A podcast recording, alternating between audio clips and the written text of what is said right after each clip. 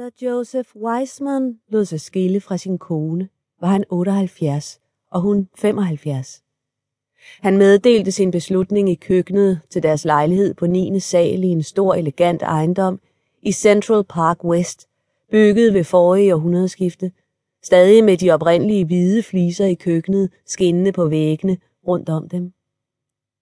Joseph, der blev kaldt Joe af sine arbejdskolleger, men altid Joseph af sin kone, udtalte ordene gemytternes uoverensstemmelse og så sand forvirring i sin kones øjne. Gemytternes uoverensstemmelse, sagde hun. Selvfølgelig er der uoverensstemmelser mellem gemytterne. Hvad i alverden har det med skilsmisse at gøre? I Joes tilfælde havde det ikke ret meget med skilsmisse at gøre. I Joes tilfælde var grunden til skilsmissen, som det så ofte er tilfældet, en kvinde. Men ikke overraskende var en kvinde ikke den grund, han gav sin kone. Gemytternes uoverensstemmelse? Betty var overrasket. De havde været gift i 48 år. Hun var vant til Joseph, og hun var sikker på, at Joseph var vant til hende. Men han ville ikke lade sig overtale. Deres historie var historie for ham. Joseph havde engang været en flot mand. Selv nu var han rank, ikke krumbøjet. Det skaldede hoved var på en måde mere elegant end mangelfuldt, som om mænd, betydningsfulde mænd, stilede efter en glat, skinnende isse. Hans næse var smal og ragede betydningsfuldt frem. Hans øjne var også smalle.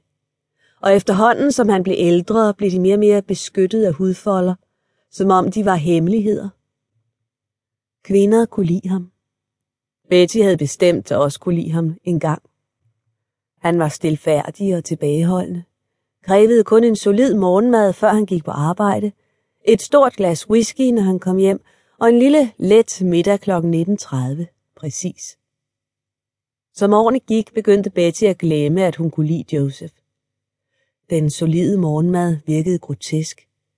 Drinken var en tvangstanke. Den lette middag krukket.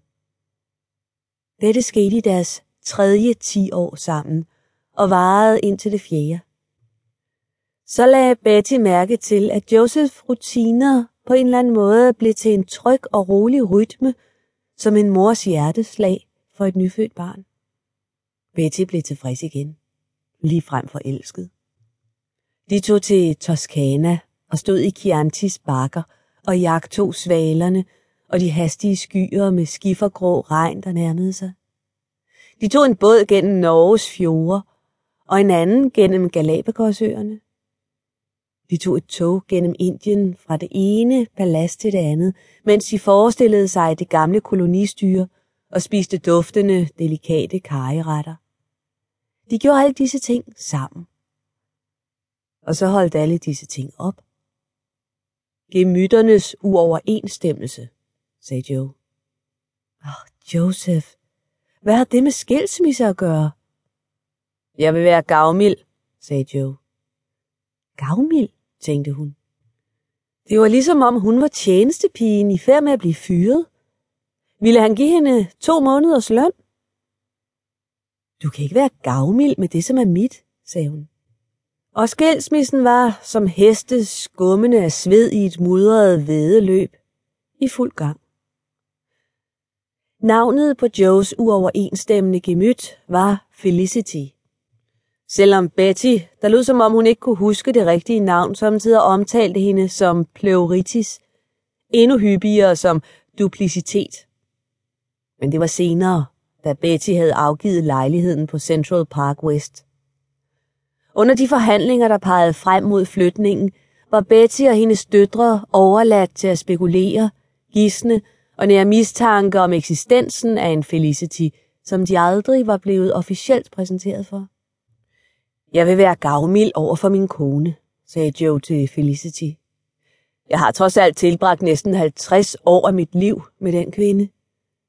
Da han sagde ordene, min kone, så Felicity olmt på ham. Men han lagde ikke mærke til det, for da han sagde ordet 50, gjorde det ham trist og forvirret. Det var mere end halvdelen af hans liv.